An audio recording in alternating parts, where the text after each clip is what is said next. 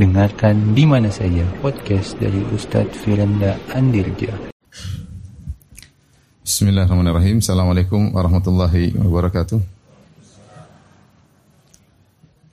Alhamdulillahi ala ihsanih wa syukru lahu ala taufiqihi wa amtinanih wa syahadu an la ilaha illallah wahdahu la syarika lahu ta'ziman li sya'nih wa syahadu anna muhammadan abduhu wa rasuluhu da'ila ridwanih Allahumma salli alaihi wa ala alihi wa ashabi wa ikhwani hadirin dan hadirat yang dirahmati oleh Allah Subhanahu wa taala. Alhamdulillah puji dan syukur kita panjatkan kepada Allah atas segala limpahan karunia yang Allah berikan kepada kita. Salawat dan salam semoga tercurahkan selalu kepada junjungan kita Nabi Muhammad sallallahu alaihi wasallam dan juga kepada keluarga kita dan kepada keluarga beliau serta keturunan beliau dan juga kepada pengikut yang setia hingga akhir zaman kelak. Uh, Pembahasan kita pada kesempatan pagi hari ini adalah tentang uh, misteri umur 40 tahun ya. Dan pembahasan ini penting bagi orang-orang yang sudah mencapai usia 40 tahun ya. Di antaranya saya ya. Yang baru saja berusia 40 tahun. Dan juga lebih penting lagi kepada yang sudah lewat 40 tahun. Di antaranya bapak-bapak ya. Yang ada sudah usia 50 dan ada yang sudah 60 dan ada yang sudah mau meninggal dunia. Demikian juga penting bagi orang-orang yang usianya kurang dari 40 tahun agar dia tahu atau dia persiapan bagaimana jika usianya sudah 40 tahun. Uh, umur ini umur yang satu-satunya Allah sebutkan dalam Al-Qur'an dalam surat Al-Ahqaf ya ayat ke-15 dan seterusnya. Kata Allah Subhanahu wa taala wa wasainal insana biwalidayhi ihsana hamalathu ummuhu kurhan wa wada'athu kurhan wa hamluhu wa fisaluhu 30 syahra. Kami mewasiatkan kepada manusia untuk berbakti kepada kedua orang tuanya dengan sebakti-baktinya. Ibunya telah mengandungnya dengan uh, kesulitan dengan keberatan ya. Kemudian telah melahirkannya juga telah dengan kesulitan ya. Kemudian hamluhu wa fisaluhu thalathuna syahra dan kandungannya serta sapihannya semuanya sekitar 30 bulan. Hatta idza balagha ashuddahu tatkala sang anak sudah mencapai asyuddahu yaitu mencapai uh, umur yang cukup ya Kemudian wa balagha arba'ina sanah dan dia telah mencapai umur 40 tahun. Di sini Allah menyebutkan khusus jika dia telah mencapai umur 40 tahun. Qala rabbi auzi'ni an ashkura ni'mataka allati an'amta alayya wa ala walidayya wa an a'mala salihan tardah wa aslih li fi dhurriyyati inni tubtu ilaika wa inni minal muslimin. Maka anak yang sudah mencapai umur 40 tahun tersebut berdoa, Rabbi auzi'ni ya Allah ilhamkanlah kepadaku. Berilah taufik kepadaku. An ashkura ni'mataka allati an'amta alayya. Agar aku bisa mensyukuri nikmat yang engkau berikan kepadaku. Wa ala walidayya dan juga nikmat yang kau berikan kepada kedua orang tuaku. Wa an amala salihan tardah dan agar aku bisa beramal saleh yang kau ridhai wa aslih li fi dzurriyyati dan perbaikilah keturunanku untukku. Inni tubtu ilaika sungguhnya aku bertobat kepada engkau wa inni minal muslimin dan aku termasuk orang-orang yang menyerahkan diri. Kemudian kata Allah, ulaika alladziina nataqabbalu anhum ahsana ma amilu wa natajawazu an sayyi'atihim fi ashabil jannah wa'da as-sidq alladzi kanu yu'adun. Mereka itulah orang-orang yang kami terima amalan mereka yang terbaik dan kami ampuni kesalahan-kesalahan mereka bersama para penghuni surga ya dan itulah janji Allah yang telah dijanjikan kepada mereka inilah salah satunya ayat dalam Al-Qur'an yang menyebutkan bagaimana seorang anak telah mencapai 40 tahun maka dia berdoa agar diberi ilham untuk bersyukur kepada Allah Subhanahu wa taala. Dan doa itu doa minta agar diilhamkan untuk bersyukur juga disebutkan dalam ayat yang lain dalam surat An-Naml melalui lisan Nabi Sulaiman alaihi salam. Sebagaimana firman Allah Subhanahu wa taala wa husyira li Sulaimana junuduhu minal jinni wal insi wat tayr fahum yuza'un hatta idza atau ala wadin namli. Qalat namlatun ya ayuhan namlu dukhulu masakinakum la yahtimannakum sulaimanu wa junuduhu wa hum la yash'urun fatabassama dhahikan min qawliha wa qala rabbi awzi'ni an ashkura ni'mataka allati an'amta alayya wa ala walidayya wa an a'mala salihan tarda wa adkhilni fi ibadika salihin bi rahmatika fi ibadika salihin. Kata Allah Subhanahu wa taala, maka dikumpulkanlah bagi Nabi Sulaiman pasukannya dari kalangan jin, kalangan manusia dan burung-burung. Setelah terhimpun pasukan Nabi Sulaiman, kemudian mereka berjalan bersama Sulaiman tatkala mereka tiba di sebuah lembah yang isinya semut, tiba-tiba ada seekor semut berkata kepada rakyat semut, Wahai semut sekalian, masuklah kalian ke dalam rumah-rumah kalian. Jangan sampai kalian diinjak oleh Sulaiman dan pasukannya dan mereka dalam kondisi tidak menyadari. Sulaiman mendengar alaihissalam mendengar perkataan semut tersebut, ya. Maka dia fatabas sama dhahikan, maka beliau tersenyum. Ya, melihat bagaimana perkataan dan tingkah semut yang menakjubkan tersebut. Yang ini tentu sudah saya pernah jelaskan dalam kisah Nabi Sulaiman. Ketika Nabi Sulaiman mengetahui nikmat yang Allah berikan kepadanya, bagaimana dia bisa mendengar perkataan seekor semut yang memperingatkan semut-semut yang lainnya, maka dia berdoa, Rabbi auzi'ni an ashkura ni'mataka allati an'amta alayya. Ya Allah, ilhamkanlah kepadaku Ya Allah, ilhamkanlah kepadaku agar aku bisa mensyukuri nikmat yang kau berikan kepada aku dan juga nikmat kepada yang kau berikan kepada kedua orang tuaku dan agar aku bisa beramal soleh yang kau ridhoi dan masukkanlah aku dengan rahmatmu ke dalam hamba-hambamu yang soleh. Uh, apa misteri umur 40 tahun? Hadirin dan hadirat yang rahmati Allah Subhanahu wa taala. Kita sering dengar ya bahwasanya di antara pembicaraan-pembicaraan ya bahkan mungkin pakar psikologi atau pembicaraan di antara kawan-kawan ya. Sering ada ungkapan umur 40 tahun adalah umur puber kedua ya. Bagi laki-laki ya. Puber kedua. Kadang mulai aneh-aneh, ada yang ingin melakukan sesuatu yang tidak biasanya, ada keinginan tiba-tiba yang muncul. Ya, yang katanya ini puber kedua umur 40, 40 tahun. Bahkan ada sebagian orang pernah datang kepada saya. Dia bilang, "Ustaz, 40 tahun ini pasti ada sesuatu. Saya merasakan ingin melakukan sesuatu. Memang kamu ingin apa? Saya ingin poligami. apa hubungannya dengan 40 tahun? Mau poligami kapan saja silakan poligami. Dia ingin berdalil bahwasanya disyariatkan poligami umur 40 tahun. Uh, dia merasa bahwasanya umur 40 tahun itu membuat dia harus melakukan suatu hal yang baru ya. Dia merasakan demikian. Entah dia termakan dengan perkataan banyak orang atau dia merasakan sendiri wallahu alam bisawab. Ya, tapi memang benar umur 40 tahun adalah umur yang spesial. Makanya Allah sebutkan secara spesial tentang angka 40 tahun tersebut ya. Sehingga sebagian orang mengatakan adalah lelaki puber kedua umur 40 tahun, dan sebagian ada kata-kata yang menyakitkan katanya laki-laki umur 40 tahun sudah menopause ya. Taib. Allah Subhanahu wa taala ya uh, menyebutkan di awal ayat sehingga kita tahu kenapa disebutkan khusus umur umur 40 tahun.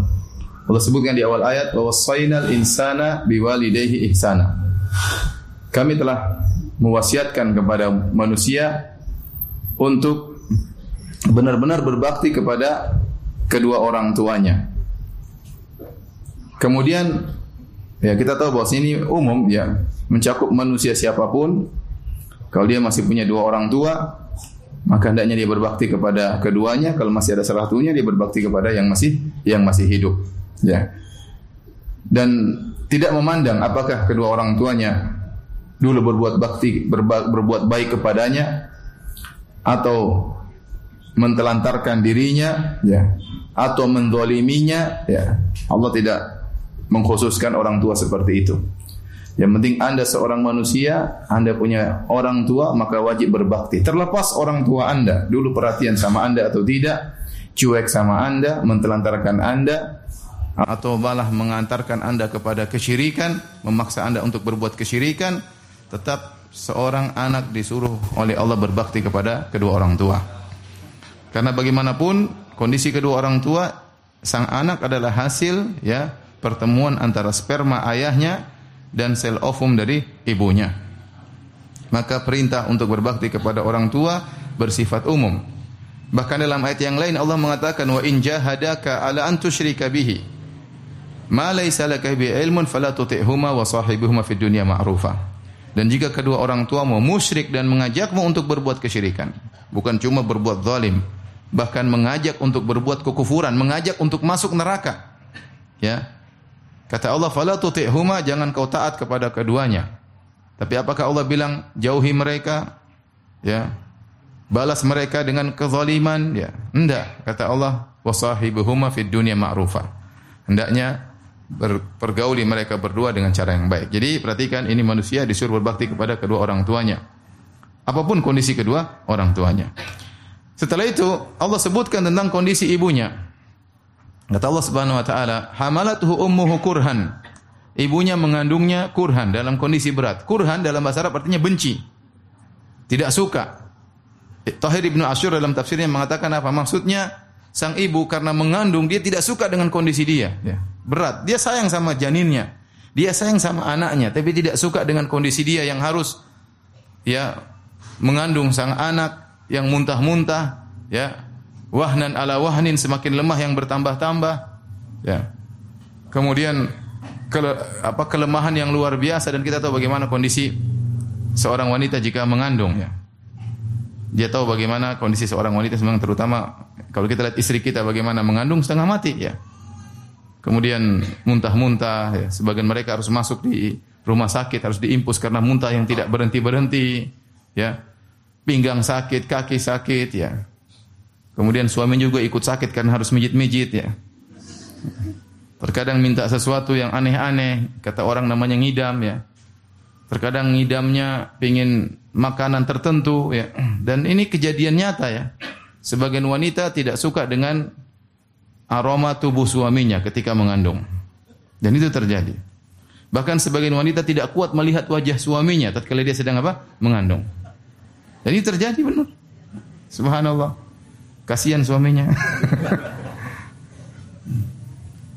Sebagian pengen makan makanan tertentu. Saya sering cerita saya punya kawan lulusan Madinah, dia lagi sama istrinya di bis. Istrinya ngidam, Tahu-tahu istrinya bilang, Abi, saya ingin makan rujak. Kata teman saya, oh, gampang makan rujak. Enggak, Bi, rujak yang lagi dimakan ibu itu. Ya, subhanallah. Ya, terpaksa teman saya datang ketemu dengan ibu tersebut kasih mukodimah sana sini intinya rujaknya diambil. Tapi maksud saya ya uh, yang yang yang berat istri tentu berat, suami juga ikut merasa keberatan. Kata Allah Subhanahu wa taala, "Wada'tu kurhan ay karihatan lihaliha." dia benci tidak suka dengan kondisinya. Tidak ada yang suka. Wanita senang punya gembira punya janin, tapi dia tidak suka dengan rasa sakit yang dia alami. Kalau bisa melahirkan tanpa rasa sakit, semua ingin demikian. Ya, artinya Allah mengatakan dia tidak suka dengan kondisi dia, bukan tidak suka dengan janinnya. Dia tidak suka dengan kondisi dia yang perutnya besar, berat, kemudian badannya jadi melar semua, yang tadinya tubuhnya bagus, kemudian jadi berubah. Kadang muncul bercak-bercak hitam dan macam-macam, muncul bintik-bintik berbagai macam hal timbul pada tubuhnya. Ya, kemudian muntah-muntah dan yang lainnya, ya. Kemudian kata Allah Subhanahu wa taala, ya, bahwa da'athu kurhan dan tatkala melahirkan juga dalam kondisi sulit dalam kondisi dia tidak suka dengan kondisi tersebut bahkan bertarung dengan kematian. Timbul pertanyaan, kenapa Allah Subhanahu wa taala menyebutkan tentang kondisi ibu tidak menyebutkan kondisi ayah? Konteksnya adalah Allah berbicara tentang seorang anak yang sudah mencapai masa 40 tahun. Ya anak tersebut mungkin dari kecil sampai besar yang dia lihat adalah ayahnya yang bekerja keras, dia tidak pernah melihat kondisi ibunya mengandungnya. Karena dia dalam janin, dia tidak pernah lihat. Dia tidak pernah lihat bagaimana ibunya waktu melahirkan dia dan itu bisa buat dia lupa dengan hal itu semua. Adapun ayahnya bekerja keras, dia lihat setiap hari sampai dia besar ayahnya cari uang, cari nafkah, dia lihat.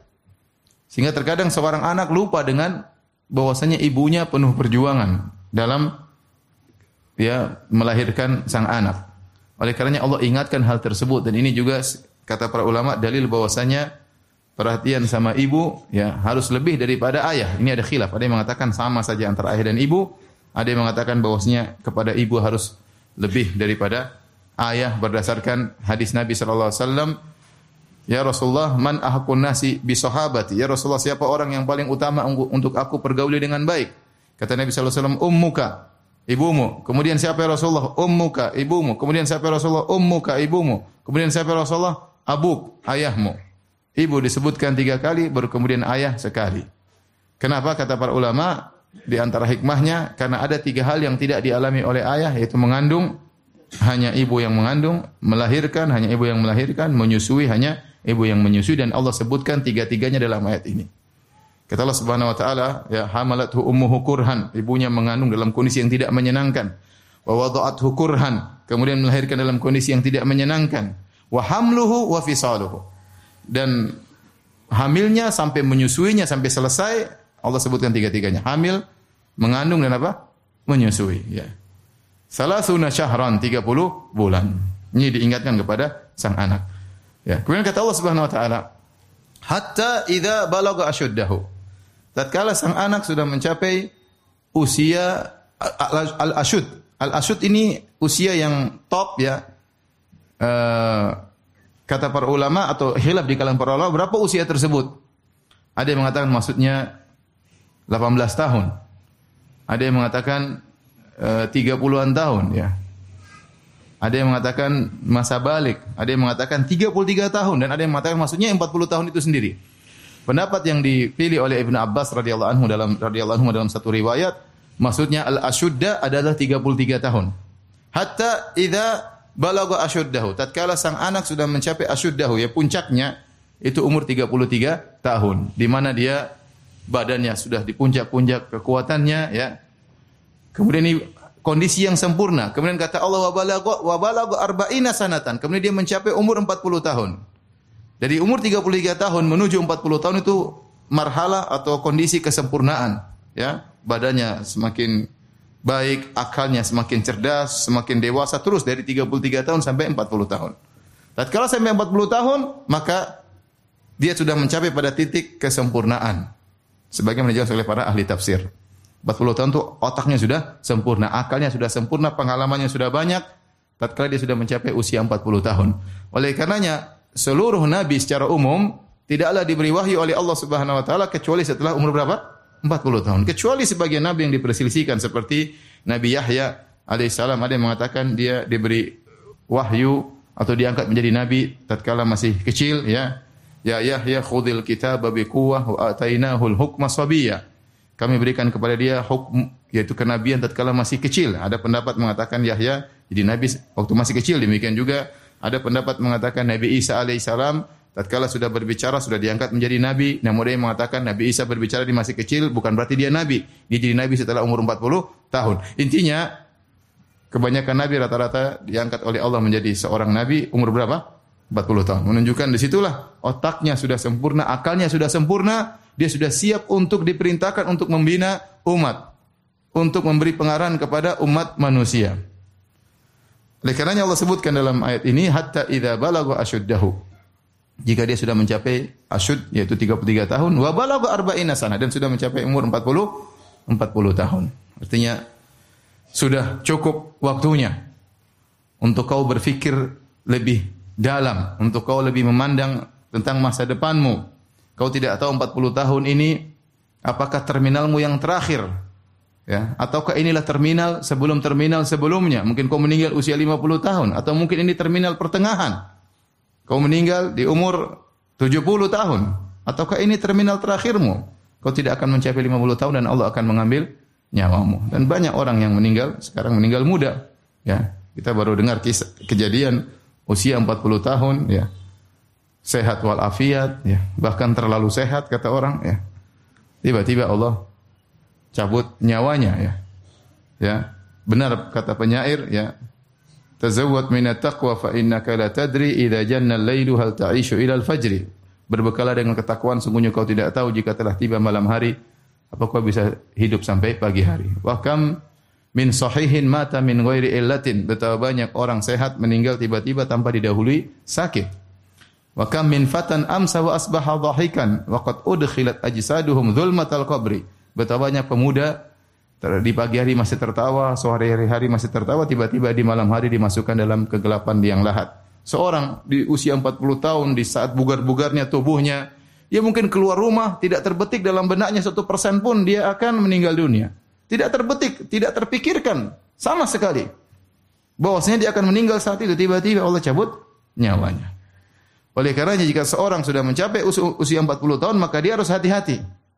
Makanya diriwayatkan dari Ibnu Abbas beliau berkata, "Man ata alaihi arba'una sanah, barang siapa yang telah mencapai 40 tahun, ya, falam yaglib khairuhu syarrahu dan kebaikannya tidak mendominasi keburukannya, ya, falyatahajjas ilan nar. Hendaknya dia bersiap untuk menuju neraka jahanam.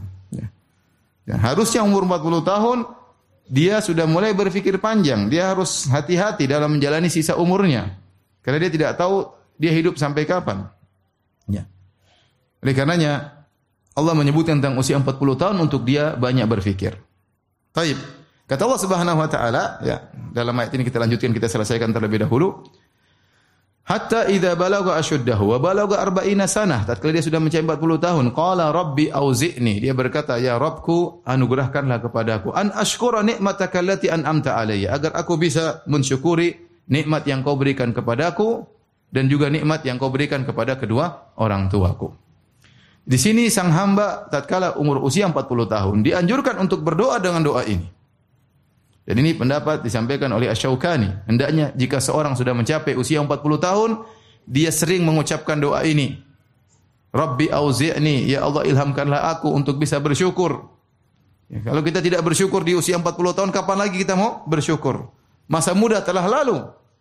Kita us- usia 20, 30, ya, kita sudah senang-senang, kita mungkin nakal, kita mungkin melakukan banyak kesalahan. Ya. Namanya masih muda, kita merasa akan hidup panjang. Umur 20 enggak ada yang pikir mati.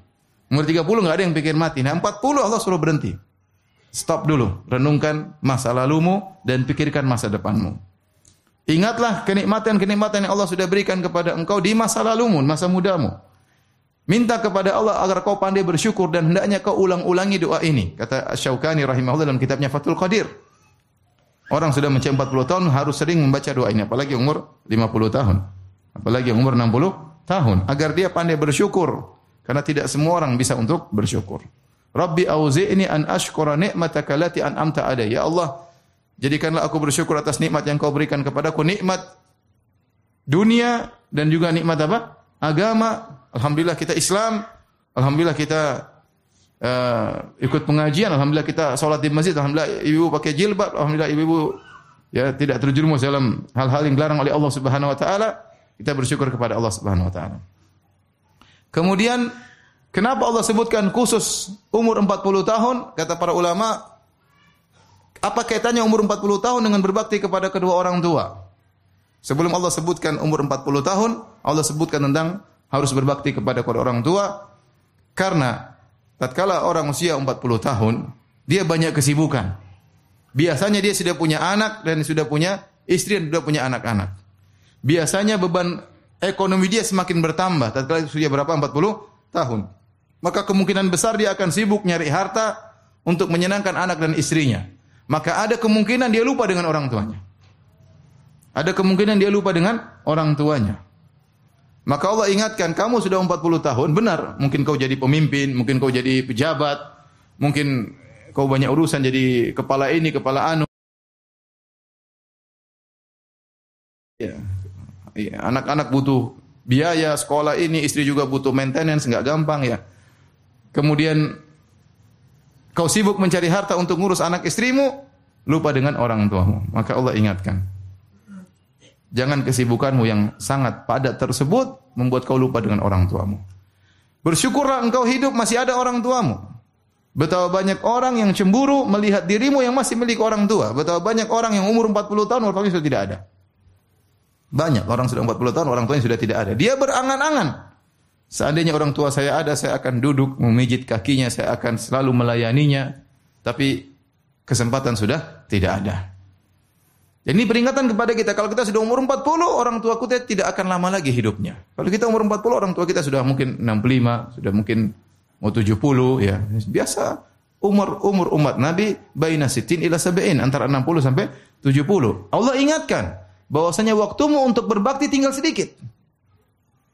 Jangan sampai kesibukan yang kau rasakan ya membuat kau lalai berbakti kepada kedua orang tuamu.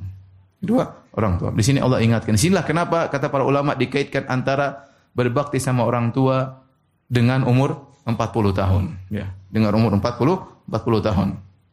Jadi para hadirin hadirat yang Allah Subhanahu wa taala, maka orang ini pun berdoa, Rabbi auzi'ni an ashkura ni'mataka allati an'amta alayya. Ya Allah, jadikanlah aku berilah taufik kepada aku, ilhamkanlah aku untuk bersyukur atas nikmat yang kau berikan kepada aku. Saya masih punya orang tua, saya punya istri, saya punya anak, saya beragama alhamdulillah. Ya, saya punya pekerjaan. Wa ala walidayya dan berilah aku kemampuan untuk bersyukur atas nikmat yang engkau berikan kepada kedua orang tuaku. Subhanallah. Apa kaitannya kita bersyukur dengan nikmat yang Allah berikan kepada kedua orang tua? Kata para ulama, para ahli tafsir, karena kalau Allah berikan kepada nikmat kepada kedua orang tuamu, kau juga pasti merasakan sebagian nikmat tersebut. Kalau orang tuamu dulu kaya, kau kan juga merasakan nikmat tersebut. Kalau orang tuamu dulu soleh, kau juga merasakan dampak dari kesolehan kedua orang tuamu. Kalau orang tuamu dulu dermawan, kau juga merasakan. Orang tuamu dulu perhatian, akhlak mulia, kau juga merasakan. Tidaklah ada kenikmatan yang Allah berikan kepada kedua orang tua kita, kecuali kita juga merasakan apa? Kebaikannya. Ya.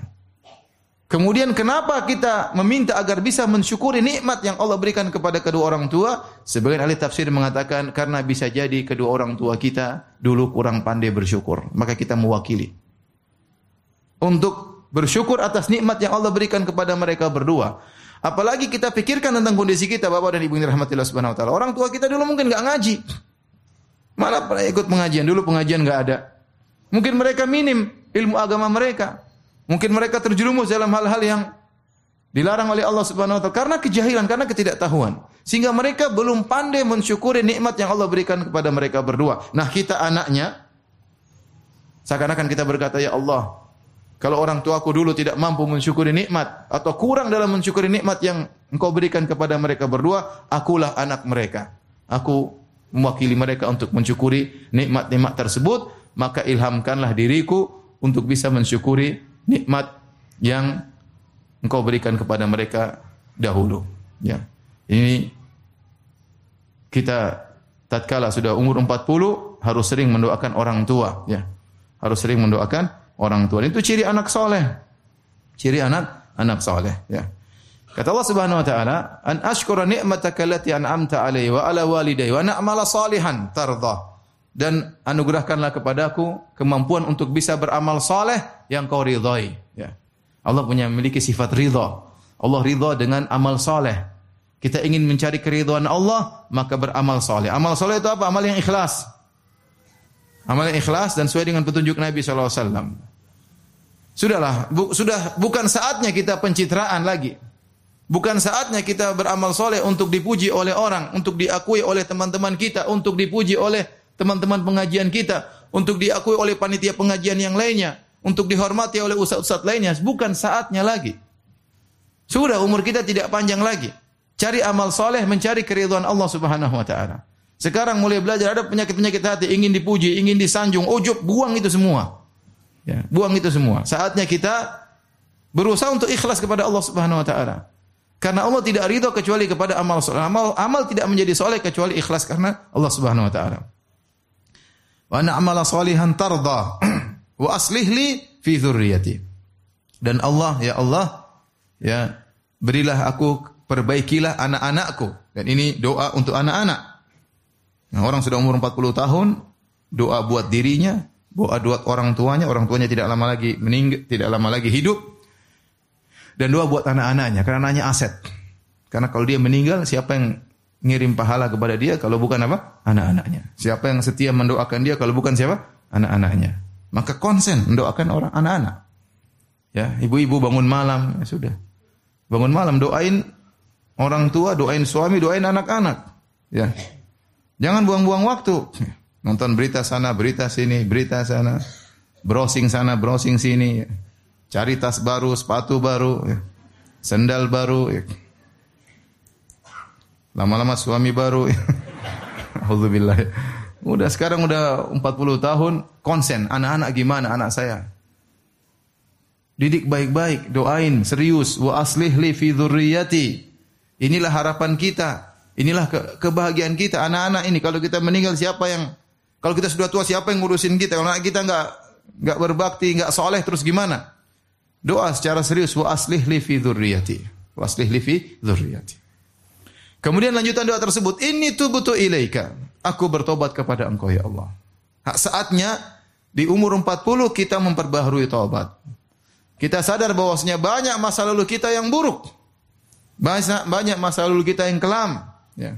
Banyak yang sudah kita lihat di medsos. Banyak yang sudah kita komentari di medsos. Banyak gibah Nabi yang sudah kita dengar. Kita bertobat saatnya. Kapan mau bertobat lagi? Udah 40 tahun Allah ingatkan. Ini tubutu ilaika ya Allah aku bertobat kepadamu. Jadi ini doa harus dihafal ya Ibu ya. Sudah hafal belum? Hah? Belum ya. Sudah 40 tahun belum? Sudah lewat malah. Ya, hafal doa tersebut. Ini tubutu ilaika wa inni minal muslimin. Aku termasuk orang-orang yang menyerahkan diriku. Kemudian kata Allah Subhanahu wa taala, ulaika nataja ulaika nataqabbalu anhum ahsana ma amilu. Mereka itulah orang-orang yang kami terima amal terbaik mereka. Kalau kita berusaha semaksimal mungkin berbakti kepada orang tua, mendoakan anak-anak, maka Allah memilih yang terbaik dari amalan kita kemudian Allah terima. Wa natajawazu an sayyi'atihim fi ashabil jannah. Dan kami pun akan memaafkan dosa-dosa mereka kata Allah Subhanahu wa taala, ya.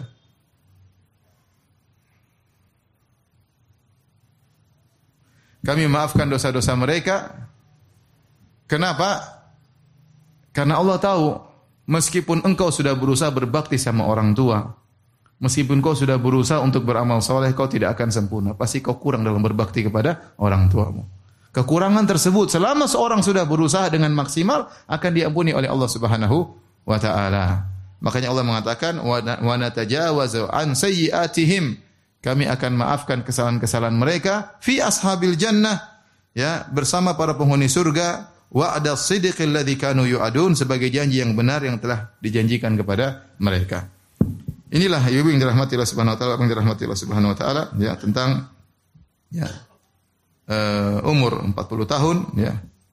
Maka seorang waspada jika umurnya telah mencapai 40 tahun.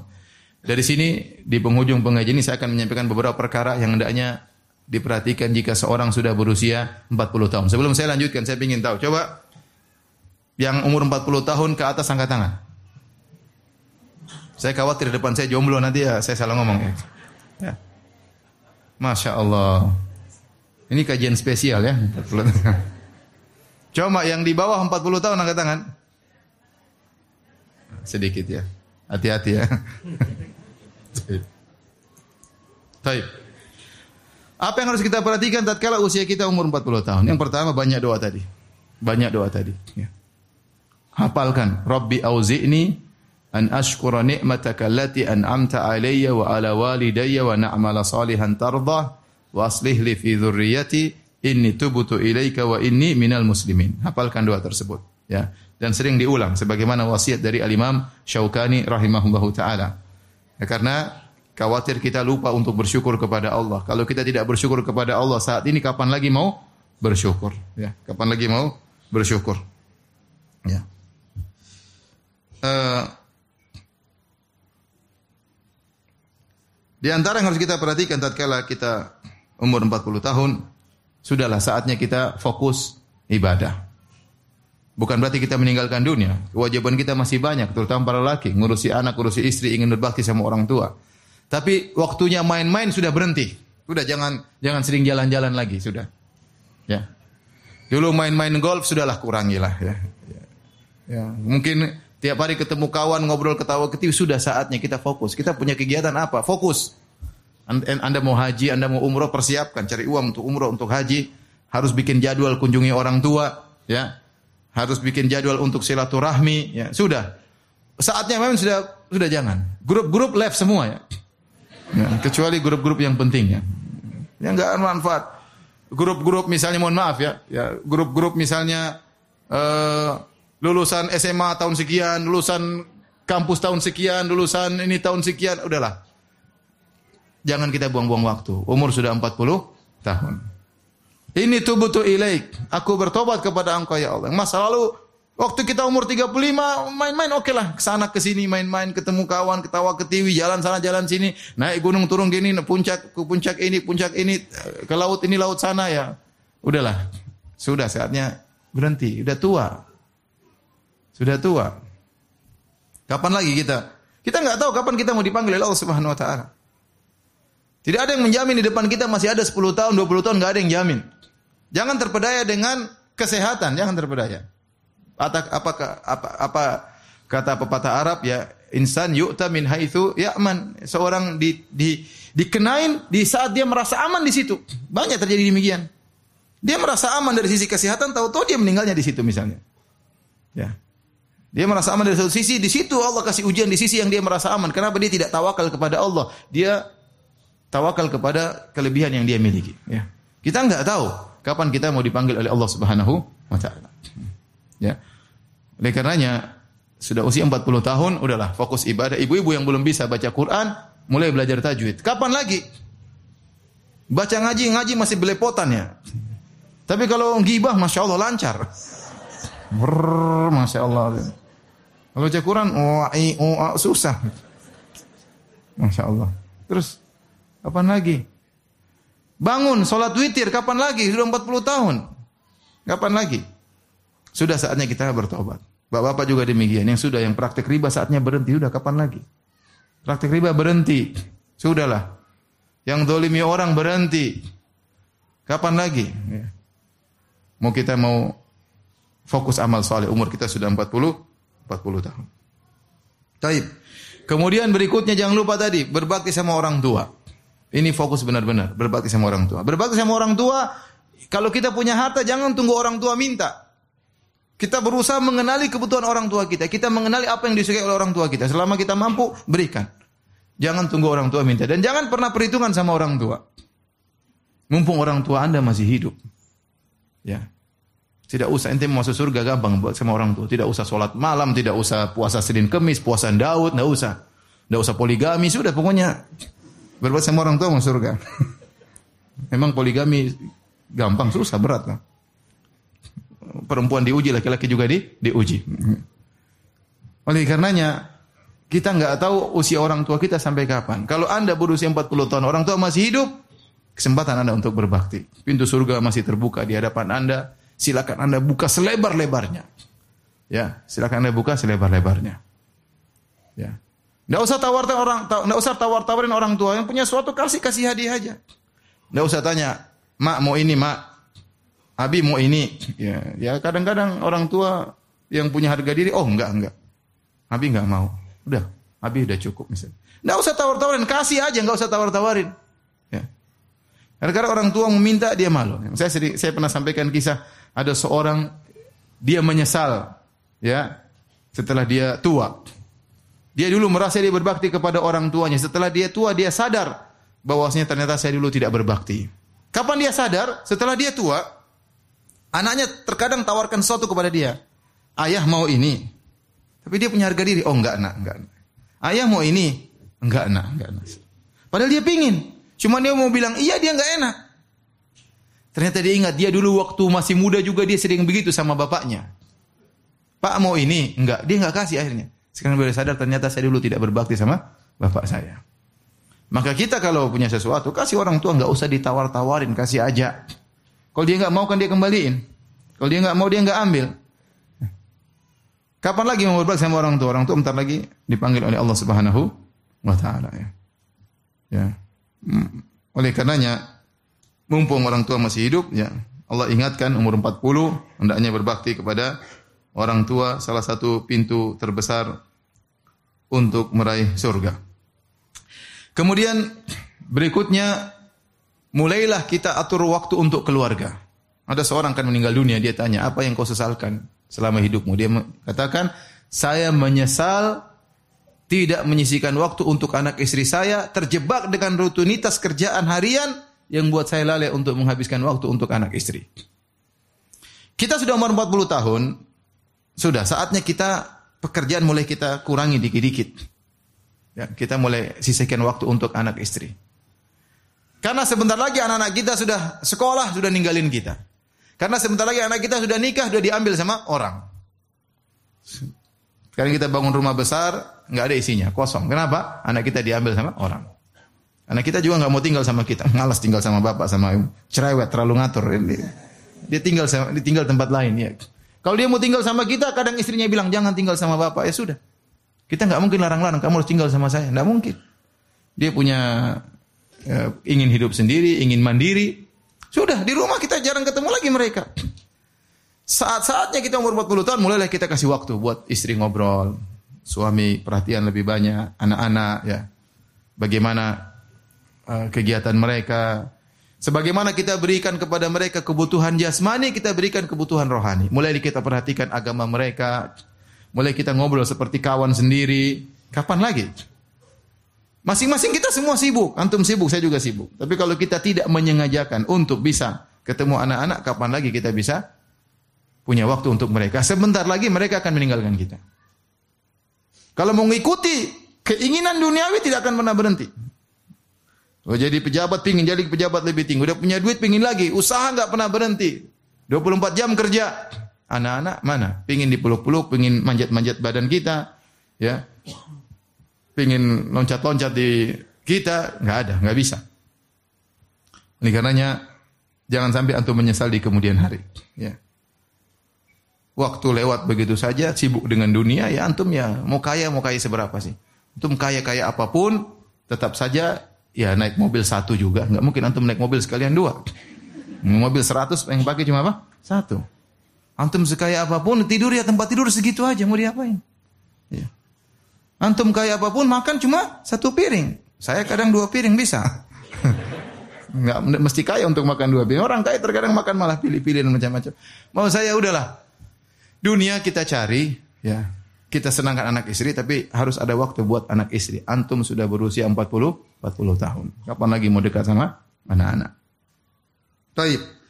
Di antara yang harus kita perhatikan setelah kita berusia 40 tahun mulailah ya jaga waktu dan kesehatan ya. Jaga waktu dan kesehatan. Kesehatan itu mahal harganya ya. Orang sudah sakit nggak bisa apa-apa ya. Memang kita sakit ya kita bersabar, kurangi pahala, diangkat derajat. Ya, tapi akan mengurangi aktivitas kita. Ya, kita mau jalan-jalan sama anak-anak sudah nggak bisa karena sakit dan yang lainnya. Maka seorang berusaha untuk menjaga kesehatannya tatkala umur 40. Kata saya sering ketemu dokter kata mereka Ustadz kalau sudah 40 tahun mulai banyak penyakit-penyakit yang tidak pernah ketemu sebelumnya ya.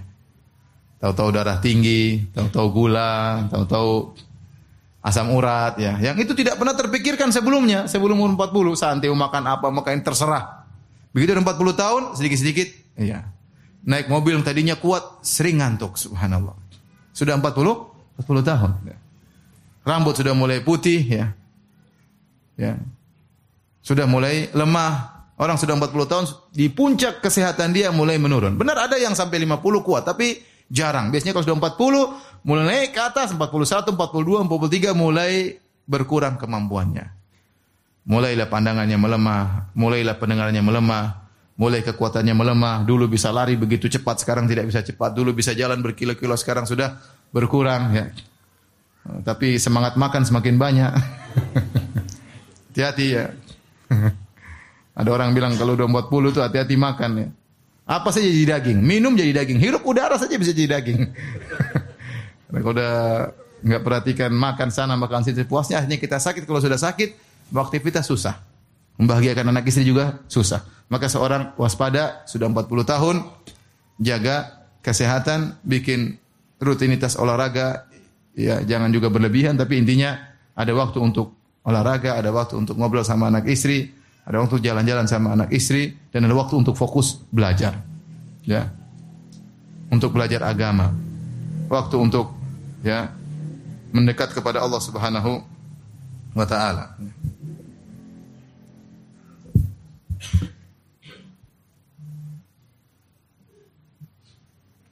Kemudian hadirin hadirat yang dirahmati Allah Subhanahu wa taala, kalau kita sudah usia 40 tahun, tadi saya, saya isyaratkan Eh, kegiatan dibatasi. Kegiatan dibatasi. Kita bukan dulu wanita yang masih 30 ya, yang energik ya, yang ke sana ke sini kuat ya. Sekarang umur kita mulai terbatas, mulai kegiatan dikurangi ya. Ya. Biar orang bilang kok kamu sekarang menyendiri, ya sudah, saya kurangi kegiatan saya ya. Jangan terlalu banyak kegiatan, terutama ibu-ibu. Bapak-bapak juga demikian. Ya. Allah tidak membebani kita di luar kemampuan kita. Sebagian orang ingin kegiatan semua dia sumbang sih dalam kegiatan tersebut. Ya, sehingga dia tidak sayang kepada dirinya, tidak sayang kepada istrinya, tidak sayang kepada anak-anaknya. Dia tidak sayang kepada dirinya sendiri. Ya. Kurangi kegiatan, mulai atur. Rencanakan dengan baik. Ya. Saya ingin kegiatan saya terbatas, misalnya saya ingin bisa tajwid saya benar. Kegiatan fokus di situ. Ya. Saya ingin ngaji fikih dengan benar. Saya ingin hatam misalnya fikih dari awal sampai akhir. Saya ingin belajar akidah dari awal sampai akhir. Maka seriusin. Ya, seriusin. Yang tidak bermanfaat sudah jauhi. Kenapa? Karena umur kita terbatas. Belum tentu kita bisa mencapai tujuan-tujuan kita ya yang kita inginkan. Kalau kita masih muda dulu pingin tahu ini, pingin tahu anu ndak ada masalah. Pingin tahu ini, pingin tahu anu jalan ke sana, jalan ke sini, buka sini, buka anu, ketemu sini. Rasa pingin tahu besar waktu masih umur 30-an. Sudah 40, rasa ingin tuh buang-buang aja, sudah nggak usah lah. Pingin tahu buang-buang waktu, pingin tahu ini, pingin tahu anu, pingin coba ini, pingin coba anu. Ngapain sudah? Ente sudah usia 40 40 tahun. Ya, Allah sudah ingatkan usia 40 tahun maka rasa ingin tahu buang aja lah. Fokus yang sudah kita nyaman fokuskan ke situ. Udah punya pekerjaan nyaman fokus di situ biar kita bisa ya cari waktu yang bermanfaat ya. Jangan coba sini coba sini coba sini coba sini ya. Akhirnya waktu terbuang dan akhirnya kita tidak fokus. Tiba-tiba kita semakin tua dan semakin dekat kepada Allah Subhanahu wa taala akhirnya dipanggil oleh Allah Subhanahu wa taala. Kemudian mulailah fokus untuk mencari kebahagiaan dengan mengingat akhirat ya.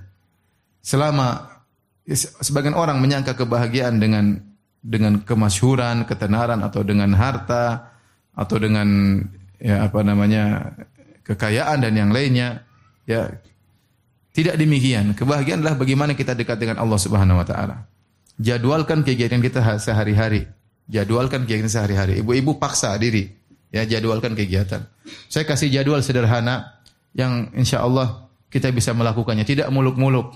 Ibu-ibu sekarang azan subuh 4.39 atau 4.40. Udah bangun jam 4. Paksa diri bangun jam 4. Kemudian toilet mungkin 10 menit. Setelah itu sholat malam ya 20 menit. Setelah itu istighfar. Ya. Nunggu subuh. Azan subuh dikumandangkan, Kemudian sholat qobliyah. Kemudian sholat subuh. Habis sholat subuh baca Quran. Satu halaman ya, nggak usah banyak-banyak. Apa-apa, yang penting rutin. Sudah setelah itu baru, baru browsing, tidak apa-apa ya. zikir pagi petang lah, zikir pagi petang dulu, zikir pagi petang. baru mulai browsing ya, mulai sapa kawan-kawan ya. Saya tidak muluk-muluk ya, ya sih, apa ya. Uh, sibuk, oleh mulai ngurus suami, ngurus istri, macam-macam urusan, eh, ngurus anak-anak. Jam 8, jam 9 sholat duha. Dua rakaat aja nggak usah banyak, dua rakaat aja. Itulah kenikmatan, itulah kebahagiaan. Ya. Mau cari kebahagiaan terlalu banyak teori, udah gitu aja dah. Ya. Du, jam sembilan sholat dua, dua rakaat. Sudah menjelang duhur, sudah siap-siap. Siap-siap berwudu sebelum azan, duduk azan dikomandangkan, sholat qobliyah, kemudian sholat empat rakaat, kemudian sholat duhur, dan sholat ba'diyah. Baca Quran satu halaman aja. Tidak usah bicara muluk-muluk ya. Tidak usah banyak kajian juga. Mau ikut kajian sana, kajian sini. Jauh sana, jauh sini. Oh, mau ketemu teman-teman padahal. Nanti sudah kajian banyak, nggak dipraktekan. Nggak dipraktekan. Ya. Sudah sering Ustadz bilang, ngaji, ngaji, ngaji, nggak ngaji, ngaji. Sudah Ustadz sudah capek-capek ngomong taat sama, sama sama suami, taat sama suami, nggak juga taat-taat sama apa? Suami. Masih aja ngangkat suara sama suami, masih aja ngomel sama suami. Sampai kemarin ada yang bilang, Ustadz, ibu-ibu itu suami orang meninggal dia menangis. Suaminya masih hidup dia omelin. Masya Allah. Ada seperti itu. Lihat berita nangis. Suami orang mati dia menangis. Suaminya masih hidup diomelin. Kita ini nuntut ilmu untuk diamalkan. Udah pada duhur sudah makan sama suami, ya layani suami tidur. Asar bangun, Asar bangun lagi sholat asar, zikir pagi petang. Sudah, enggak apa-apa, jalan kegiatan yang lain. Mau pengajian malam-malam, terserah. Tapi zikir sore jangan kerjakan, eh jangan ditinggalkan. Kemudian jangan bengong ya. Daripada bengong mungkin mending kita berzikir. Apa susahnya kita bilang astagfirullah, astagfirullah, astagfirullah, subhanallah, alhamdulillah, wala ilallahu akbar. Apa susahnya kita baca Al-Quran. Ya. Kalau nggak bisa baca Quran ya zikir aja. Jangan seorang wanita muslimah bengong. Lihat atas, lihat bawah. nggak ada kegiatan. Duduk. Enggak, jangan. Itu nggak ada pahalanya. Mending kalau kita bengong kita apa? Astagfirullah, astagfirullah, astagfirullah. Gitu aja. Apalagi kita sudah mencapai usia berapa? 40? 40 tahun. Inilah Bapak-bapak Ibu yang dirahmati Allah Subhanahu wa taala yang bisa sampaikan peringatan bagi diri saya pribadi dan juga bagi antum dan antuna sekalian ya. Semoga di usia kita yang sudah mencapai 40 tahun ini Allah menjadikan kita hamba-hambanya yang pandai bersyukur ya. Jadi menjadikan kita hamba-hamba yang tidak lalai dari hari akhirat, menjadikan kita hamba-hamba yang pandai berbakti kepada kedua orang tua. Wallahu taala alam bisawab. Kalau ada yang bertanya saya persilakan. Masya Allah, syukur Ustaz atas penyampaian materinya. Silakan Bapak Ibu bagi yang akan mengajukan pertanyaan bisa diajukan lewat secara kertas dan kita akan coba bacakan dan kita pilihkan. Baik Ustaz, mohon izin uh, ada beberapa pertanyaan di luar tema. Baik Ustaz, yang pertama Ustaz, apakah doa dosa dan juga kesalahan yang pernah dilakukan di masa lalu itu bisa dihapus bersih tanpa ada azab dari Allah dengan memperbanyak melakukan amal soleh Ustaz? Iya, jadi e, dosa ya bisa terhapuskan ya di antaranya dengan bertobat. Kata Nabi SAW, Ata ibu minadzam kama la dzambalahu. Seorang yang bertobat dari dosa seperti orang yang tidak ada dosanya lagi. Kemudian dengan perbanyak apa is? Istighfar, astagfirullah, astagfirullah, astagfirullah. Dan di antaranya dengan berbanyak amal soleh. Kata Nabi SAW, Wa'at bi sayyi'atal hasanah tamhuha. Bahwasanya kalau kau melakukan kesalahan, ikutkanlah dengan kebaikan. Niscaya kebaikan tersebut akan menghapuskan dosamu. Ya, itu di antara hal yang mengurungkan dosa. Di antaranya dengan musibah-musibah yang dialami oleh seseorang. Maka itu juga bisa menggugurkan dosa. Kata Nabi SAW, La tasubbil humma fa innaha tudhibu khotoya bani Adam kama yudhibul kirkha batal hadid. Jangan kau mencela demam, Sungguhnya demam itu bisa menghapuskan dosa-dosa sebagaimana alat pandai besi menghilangkan karat besi. Itu di antara yang bisa dilakukan oleh atau di, bisa mengugurkan dosa. Yang pertama tadi bertobat, kedua istighfar, yang ketiga perbanyak amal soleh, yang keempat bersabar tatkala ditimpa dengan ujian kehidupan. Ya. Maka empat perkara itu kalau kita jalankan, maka dosa-dosa kita akan digugurkan oleh Allah Subhanahu wa taala. Baik Ustadz dan mohon izin berikutnya pertanyaan dari Ikhwan Ustadz terkait pembahasan usia 40 dan kita sudah memiliki anak istri dan juga kesibukan yang lain Bagaimanakah menempatkan kedudukan berbakti kepada orang tua kandung dan juga mertua Ustadz? Uh, tetap orang tua kandung nomor satu tanpa melalaikan hak mertua Seorang suami yang baik adalah yang berbakti kepada kedua orang tua kandungnya dan juga berbuat baik kepada kerabatnya. Di antara kerabatnya adalah istrinya dan keluarganya. Kita tahu namanya kekerabatan ada tiga jalan. Yang pertama kekerabatan dengan nasab, yang kedua kekerabatan dengan al-musaharah yaitu dengan pernikahan dan yang ketiga kekerabatan dengan susuan. Semua ini adalah kerabat kita. Kalau kita punya saudara susuan, kita dianjurkan untuk berbuat baik. Ya, kalau kita punya kekerabatan dengan pernikahan seperti istri, mertua, ipar, kita juga dianjurkan berbuat baik dan yang lebih utama adalah berbuat baik karena nasab, di antaranya kepada kedua orang tua. Oleh karenanya, ya kita membagi membagi waktu kita, membagi e, harta kita, kita fokus kepada kedua orang tua kita dan kita berikan juga kepada istri dan keluarga istri ya. Tetapi kita tidak boleh menyamakan antara ibu kandung dengan ibu mertua. Ini sering saya sampaikan. Dan ibu-ibu tidak boleh menuntut suaminya untuk menyamakan ibunya suami dengan ibunya ibu nggak boleh. Ya, karena ibu kandung tetap lebih utama. Namanya namanya ibu kandung, yaitu ibu yang mengandung. Ya, ibu mertua dulu tidak mengandung kita, ya. Yang mengandung kita ibu kandung kita. Dia yang kesulitan, dia yang bertarung dengan kematian, dia yang menyusui, ya. Ibu mertua kan baru hadir dalam kehidupan keluarga kita. Ya, kita sebagai suami berbakti kepada ibu kandung dan berbuat baik kepada ibu mertua. Tapi kalau menyamakannya tentu tidak. Tentu tidak ya. ya. Bahkan tidak boleh menyamakannya. Kalau ibu cemburu disamakan dengan ibu kandung, ibu mertua wajar ya. Makanya saya ingatkan kepada ibu-ibu para wanita jangan menuntut suaminya untuk menyamakan ibu kandungnya dengan ibunya anti. Ya. Jangan misalnya suami memberikan membelikan rumah untuk ibunya terus anti nuntut. Ibu saya juga dibelikan dong, nggak boleh. Ya. Ibumu saya kontrakin. ibu saya saya belikan misalnya, nggak boleh. Karena ibu kandung tidak sama dengan kalau ibu jadi nanti ibu, ibu kandung coba ternyata ibu punya mantu punya anak ternyata menyamain ibu sama besan. Tentu ibu jengkel kan? Iya tidak? Kok saya disamakan dengan besan? Yang ngandungin kamu dulu siapa? Makanya tidak boleh menyamakan ibu kandung ibu mertua. Karena ibu mertua, ya saya sering sampaikan, ibu mertua bisa ditambah, bisa ibu mertua satu, ibu mertua dua, ibu mertua tiga, ibu mertua empat, bisa.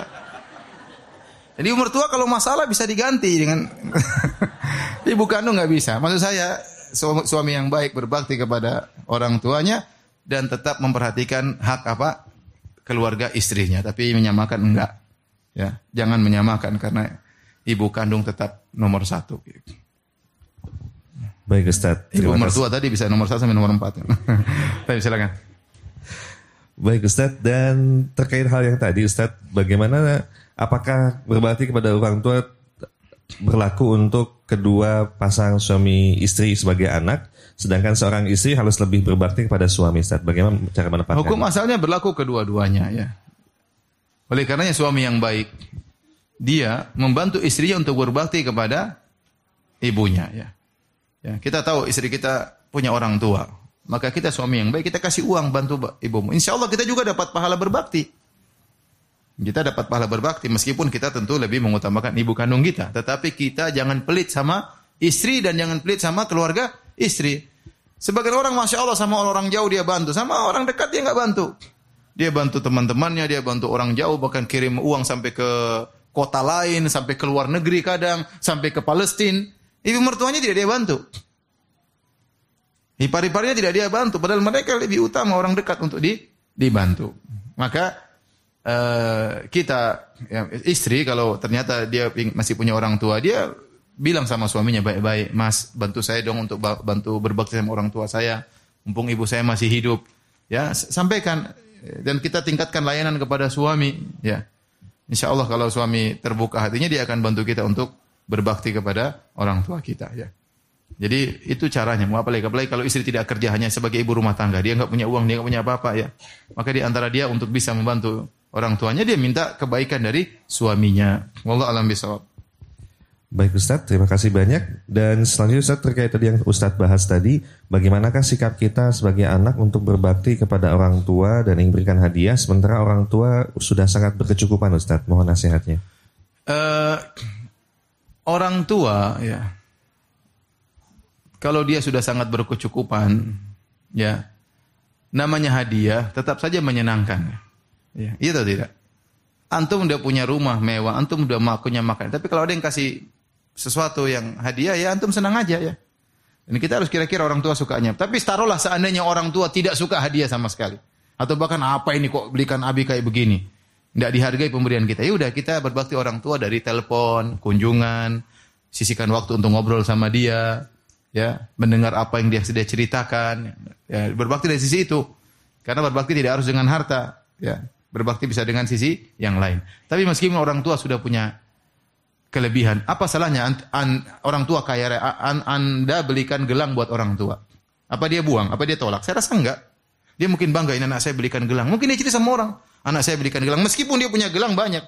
Ya meskipun dia toko emas berjalan, ya, tapi dia, tapi kalau anaknya belikan emas dia bangga oh, ini dibelikan anak saya. Ini dibelikan mantu saya. Dia bangga. Ya. ya. Saya punya mobil, kalau dikasih mobil saya juga mau, misalnya. Ya tetap aja orang namanya dikasih hadiah tetap aja suka. Ya. ya. Saya punya jam nih, tapi saya dikasih jam saya suka aja meskipun saya tidak pakai. Saya sudah punya jam dan saya punya jam banyak di rumah dikasih orang banyak. Saya tolak pun kadang dikasih juga. Ya. Tapi ya namanya kasih hadiah berarti menunjukkan perhatian, ya. Tapi apa lagi bertanya? Baik Ustaz, mohon nasihatnya Ustaz bagi seorang anak yang tidak pernah mengenal ayah kandung karena berpisah saat kami baru lahir, Dan jikalau ingin mencari mencari ayah, khawatir akan menyakiti hati ibu karena dari kecil sudah putus hubungan antara ibu dan ayah dan juga ibu pernah melarang untuk mencari ayah. Mohon nasihatnya Ustaz. Itu larangan yang tidak berlaku. Karena itu larangan adalah bentuk durhaka kepada orang tua. Ya. Tadi sudah kita sebutkan Allah menyuruh kita berbakti kepada orang tua apa pun kondisi mereka. Ya. Paling tidak kita berasal dari air mani ayah kita ya. Oleh karenanya meskipun orang tua zalim sama kita, bahkan nyuruh kita berbuat kesyirikan, tetap kita disuruh berbuat baik sama orang tua. Maka tidak ada salahnya anti cari ya atau antum cari berita tentang ayah di mana dia tanpa harus kasih tahu ibu. Tanpa harus cerita sama ibu. Ya datang ketemu ini anakmu, ya kalau ada hadiah kasih sekedarnya. Yang penting itu bakti luar biasa, itu pahalanya besar. Saya mungkin saya bilang mungkin lebih besar daripada berjihad di jalan Allah, besar daripada anti bangun malam, sholat malam, khatam Quran, mungkin lebih besar kita cari orang tua, kita kasih hadiah kepada orang tua. Semampu kita. Ya. Tanpa harus lapor kepada ibu. Ya. ya kemudian kalau kemudian orang tua akhirnya sering telepon kita, tidak apa-apa. Ya, kita pandai-pandai saja. Bagaimana menghadapi ibu, ya, meskipun ibu sangat jengkel sama ayah kita ya. Tapi tetap dia ayah kita bagaimanapun kondisinya. Allah alam bisawab.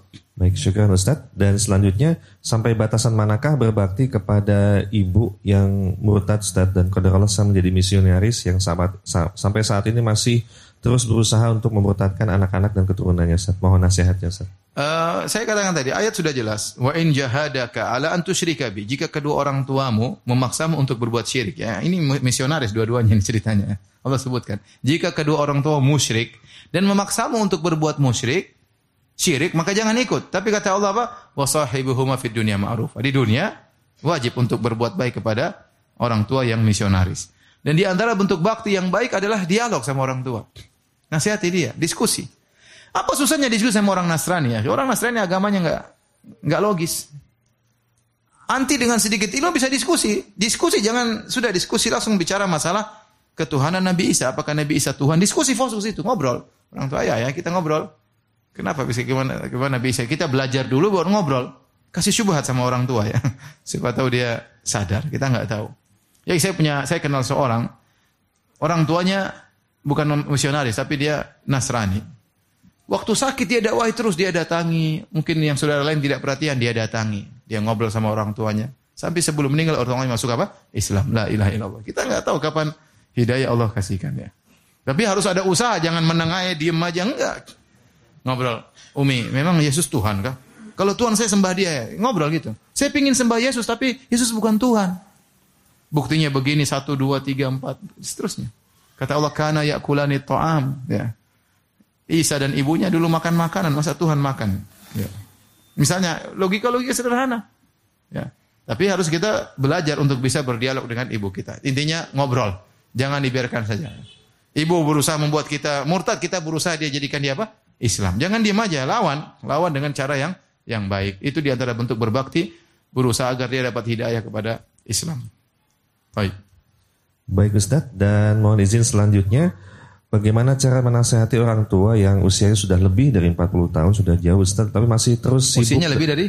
Sudah, sudah usianya lebih dari 40 tahun, sudah tua. Ya, masih muda 40 tahun, masih muda.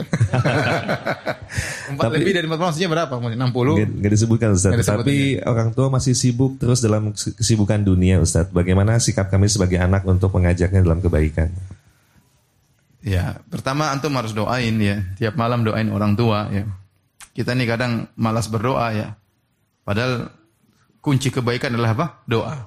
Benar-benar serius menangis minta kepada Allah agar Allah memberi daya kepada orang tua kita. Yang kedua ya kita ya, kunjungan ke orang tua ya. Kalau bisa bikin ide bikin pengajian di rumah ya, kita siapin ya. Kita IO-nya ya. Ayah gimana bikin pengajian di rumah? Paling tidak itu membuat dia mendengar ayat-ayat Allah, mendengar hadis-hadis Nabi Shallallahu alaihi wasallam. Bagaimanapun seorang muslim kalau dengar ayat-ayat Allah pasti ada pengaruhnya. Ya kalau dia nggak mau diajak pengajian ke masjid, kita bikin pengajian di rumah. Ya. Atau bikin majelis tahsin di rumah. Ya intinya ada usaha lah. Saya tidak tahu apa yang terbaik bagi kondisi orang tua, tapi kira-kira demikian. Ya, atau kita kenalkan sama eh, teman-teman uh, yang baik. Kalau teman misalnya teman-teman yang orang berhasil, dia selain dapat selain kenal sunnah, dia mungkin juga orang berduit. Biasanya orang kan segan kalau ketemu orang kaya, dia segan. Ya. Apalagi ternyata orang kaya tersebut rajin sholat. Ya mudah-mudahan dia eh, terpengaruh seperti itulah. Allah alam bisawab.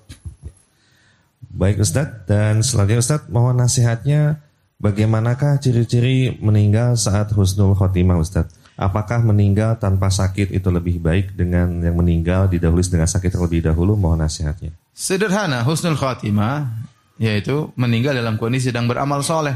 Itu saja. Sedang beramal soleh, sedang berangkat misalnya ingin berbakti sama orang tua atau tahu kecelakaan di jalan. Husnul khotimah. Kenapa? Sedang berencana untuk berbakti kepada orang tua. Ya.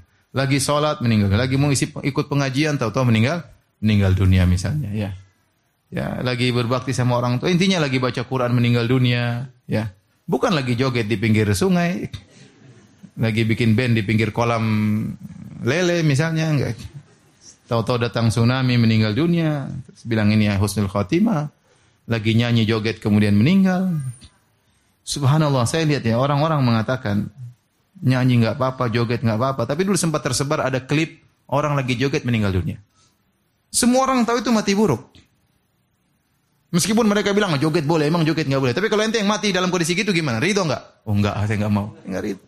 Berarti nurani anda tahu itu nggak baik. Meninggal dalam kondisi tidak baik. Ya.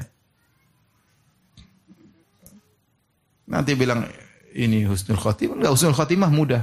Meninggal dalam kondisi sedang beramal saleh. Tadi lagi sedekah meninggal dunia, lagi berdua sama orang meninggal dunia, lagi ya makanya misalnya ada seorang di satu pesawat bisa jadi di dalam pesawat itu ada yang husnul khatimah, ada yang su'ul khatimah. Satu pesawat ada yang satunya ingin berbakti sama orang tuanya harus bersafar, ada satunya mencari nafkah untuk anak istrinya, ya. Dan dia niatkan ada satunya ingin pergi ketemu pacarnya, ada satunya ingin berzina, ada satunya ingin main judi, pesawat meledak. Satu mati husnul khatimah, satu mati konyol. Kondisinya sama tapi Allah Maha tahu tentang niat orang tersebut. Tapi intinya tadi Makanya hati-hati kalau kita bermaksiat segera berhenti.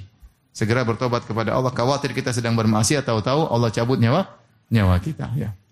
Wallah alam bisawab. Baik Ustadz dan mohon izin pertanyaan di luar tema Ustadz. Ustadz terkait dengan bulan Rajab yang akan tiba, Ustadz mohon nasihat amalan-amalan seperti apakah yang bisa dilaksanakan di bulan Rajab dan apa yang tidak boleh Ustadz? Ibnu Ibnu Hajar rahimahullah taala ya punya buku menjelaskan tentang bahwasanya semua hadis-hadis tentang keutamaan bulan Rajab semuanya dhaif. Semuanya apa? Dhaif ya. Oleh karenanya tidak ada amalan khusus di bulan Rajab ya. Tidak lain kecuali kita sedang menanti dekatnya bulan apa? Ramadan ya. Semakin dekat kepada bulan Ramadan. Adapun amalan khusus maka tidak ada sama sekali di bulan Rajab ya. Kita perbanyak amal soleh sebagaimana di bulan-bulan yang lainnya. Wallahu alam bisawab. Baik, terima kasih Ustadz. Dan pertanyaan berikutnya menggabungkan dua pertanyaan yang kurang lebih senada sama. Ustadz, bagaimanakah cara menyikapi orang tua yang kadang tidak bijaksana, tidak bijaksana pilih kasih terhadap anak-anak dan cucunya dan juga tidak adil seperti pemahaman kami dan bagaimana nasihatnya untuk kami sebagai anak Ustadz? Anak mau orang tua zalim, mau orang tua nggak adil, antum sabar ya. Antum dulu sudah bikin repot dalam perut ibu, sudah membuat orang tua hampir mati waktu melahirkan antum, sudah susah-susah gendong antum, dia tidak pernah minta upah. Kalau dia kurang dalam melayani antum ya sudah antum kasih uzur. Sudah terlalu sering dia melayani antum tanpa antum beri bayaran. Ya.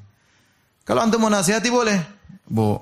Kalau orang tua tidak adil ya sudahlah. Kita doain semoga Allah maafkan ibu, ibu kita. Semoga Allah maafkan ayah kita.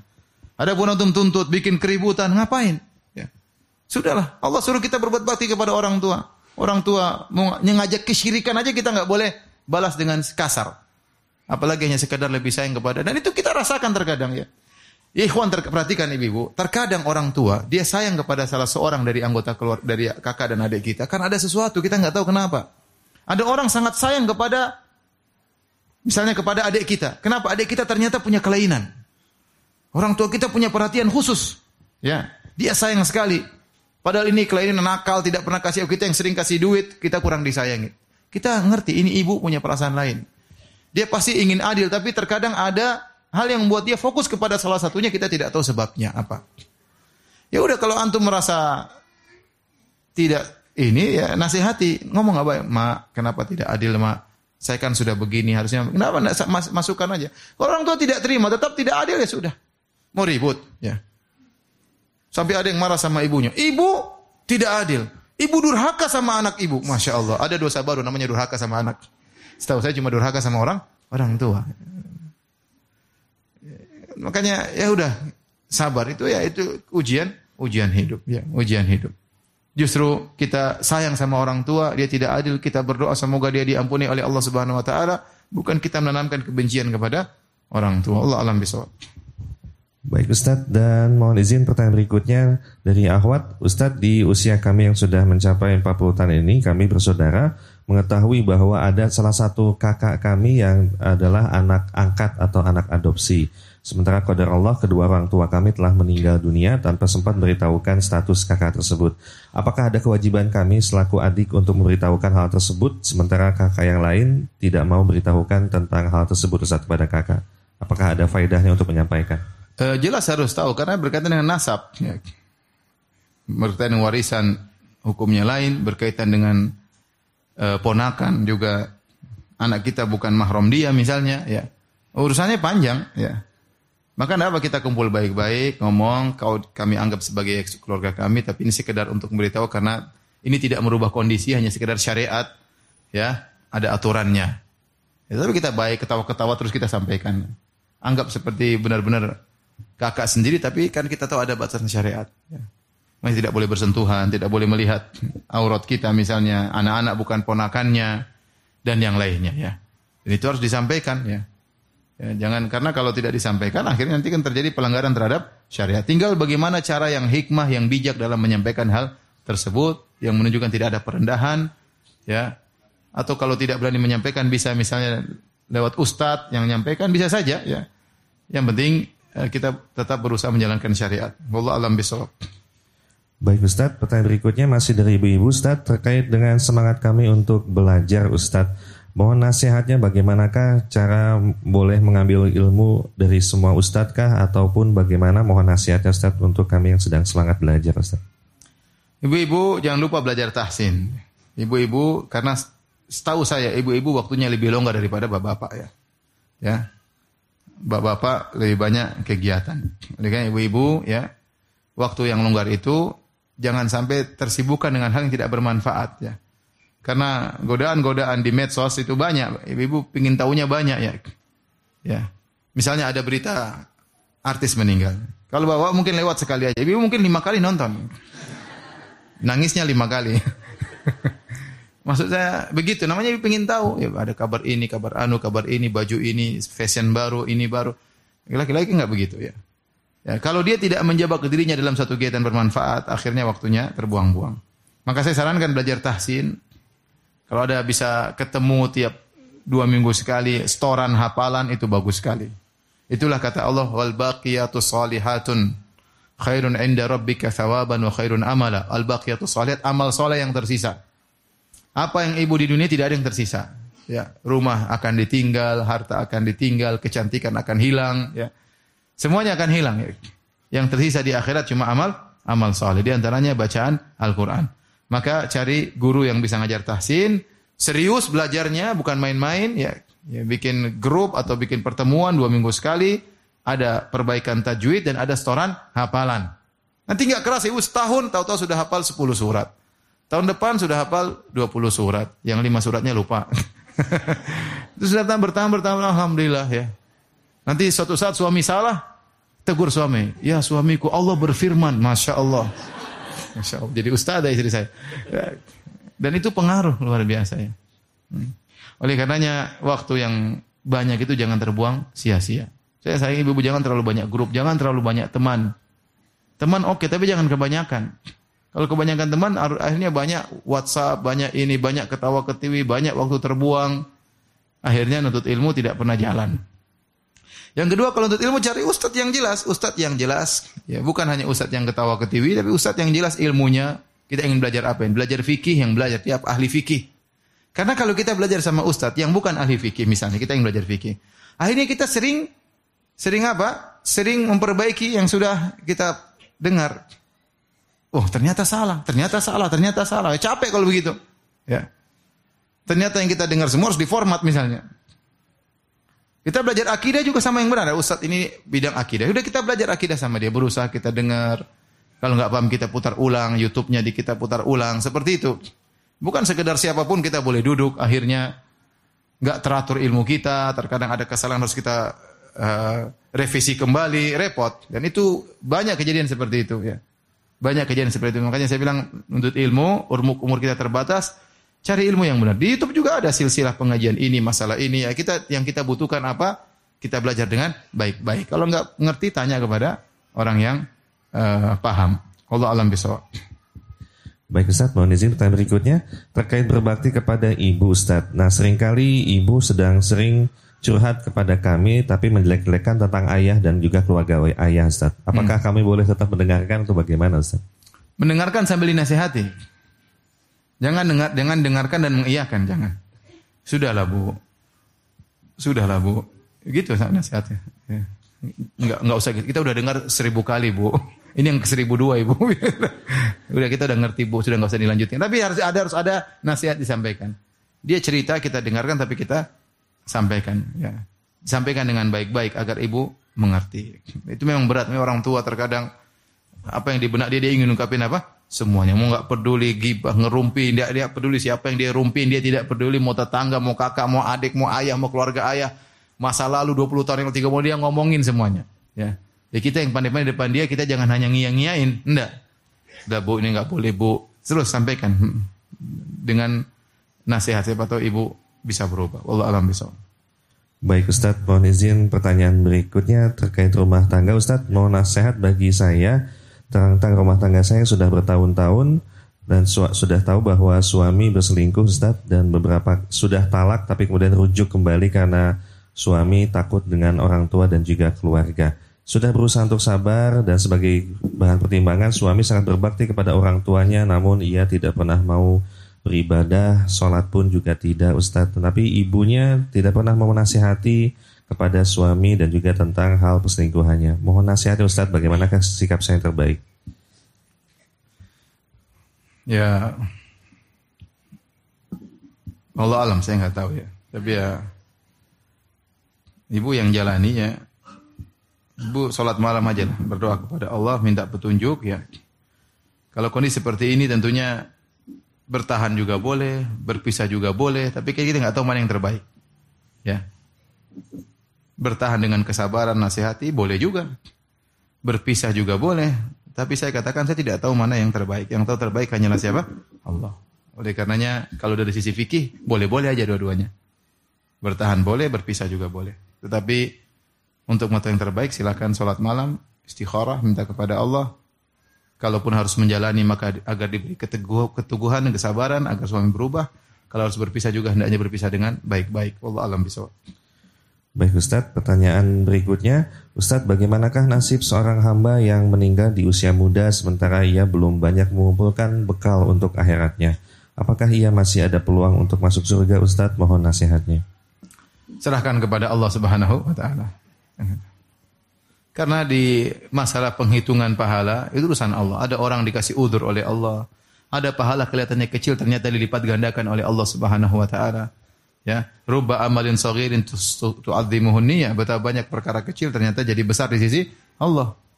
Betapa banyak dosa besar ternyata Allah kasih udur karena dia tidak tahu karena kondisi yang ya, kita nggak tahu. Tapi yang jelas kalau dia meninggal dalam kondisi Islam, kita sering doain aja doain agar dia diampuni, diangkat derajatnya oleh Allah Subhanahu wa taala. Urusan dia surga atau enggak itu urusan Allah Subhanahu wa taala. Sudah. Baik Ustaz, pertanyaan terakhir Ustaz. Terakhir. terkait dengan aplikasi Ustaz. oh iya, silakan. Ustaz terkait dengan doa e, makan Ustaz ada dua pertanyaan yang sama. Apakah doa Allahumma barik lana fima razaqtana itu boleh diamalkan? dan bagaimana kayak yang sohi dan nanti bisa dijelaskan uh, aplikasi. Doa setelah makan kita mengucapkan alhamdulillah ya. Alladzi at'amani hadza ta'am wa razaqani min ghairi haulin minni wala quwwah ya. Atau kita bilang alhamdulillah. Itu lebih afdol daripada kita misalnya uh, doa yang hadisnya dhaif atau tidak ada sandaran yang sahih ya. Uh, kita tidak melarang ya. Tetapi kita mengatakan mengikuti sunnah lebih apa? Lebih lebih baik ya. Ya. Ada pendoa yang tadi disebutkan maka hadisnya tidak sahih, tidak ada hadis yang sahih. Kita lebih baik berdoa dengan hadis yang sahih dari Nabi sallallahu alaihi wasallam ya. Wallahu alam bisawab. Insyaallah dalam waktu Mudah-mudahan dalam waktu dua minggu ya, mudah-mudahan bisa diupdate baik di Android maupun di iPhone ya, saya bikin zikir yang lebih lengkap lagi ya. Menunya lebih banyak. Saya bagi menjadi zikir eh, setiap saat. Di situ ada Al-Quran, ada solawat, keutamanya kapan bersolawat, dan boleh solawat setiap saat. Tahlil, takbir, istighfar, dan yang lainnya. So, ada zikir kegiatan sehari-hari, ada zikir karena sebab, ada zikir pagi petang, ada zikir solat dalam solat sebelum setelah solat, setelah solat sunnah, setelah solat fardu, dan ada doa-doa pilihan, baik doa memohon maupun doa berlindung ya. Insya Allah jadi kalau mau dibukukan kira-kira mungkin 500 halaman lebih ya, atau 500. Tapi nanti kalau di aplikasi gratis ya. Tapi insya Allah dalam dua minggu. Jadi yang sudah yang sudah download aplikasi bekal Islam mungkin nanti ada pemberitahuan kapan diupdate lagi. Sementara sudah ada zikir-zikir namun belum lengkap ya. Sedang dilengkapi insya Allah taala. Di di antara uh, kelebihan aplikasi tersebut ada syarahnya, ada penjelasannya. Ya kebanyakan orang bikin buku doa tidak ada apa penjelasannya. Nah dalam aplikasi ini ada penjelasan-penjelasan yang kira-kira diperlukan oleh sang pembaca. Apa maksud doa ini? Ya, apa maksudnya? Sehingga kita tatkala berdoa lebih bisa lebih khusyuk ya. Tapi demikian saja, Bapak dan Ibu yang dirahmati Allah Subhanahu wa taala, ya, apa yang saya sampaikan yang benar datang dari Allah Subhanahu wa taala, yang salah dari kesilapan saya sendiri dari syaitan. Semoga Allah mengampuni dosa-dosa kita. Kita itu kafaratul majlis. Subhanakallah bihamdik, asyhadu alla ilaha illa anta Assalamualaikum warahmatullahi wabarakatuh. Waalaikumsalam warahmatullahi wabarakatuh. Syukur Ustaz, jazakallah khair. Demikian Bapak Ibu sekalian atas majelis kita. Sekali lagi terima kasih banyak kepada Majelis Salim Al-Jabar dan juga pihak DKM. Download aplikasi Bekal Islam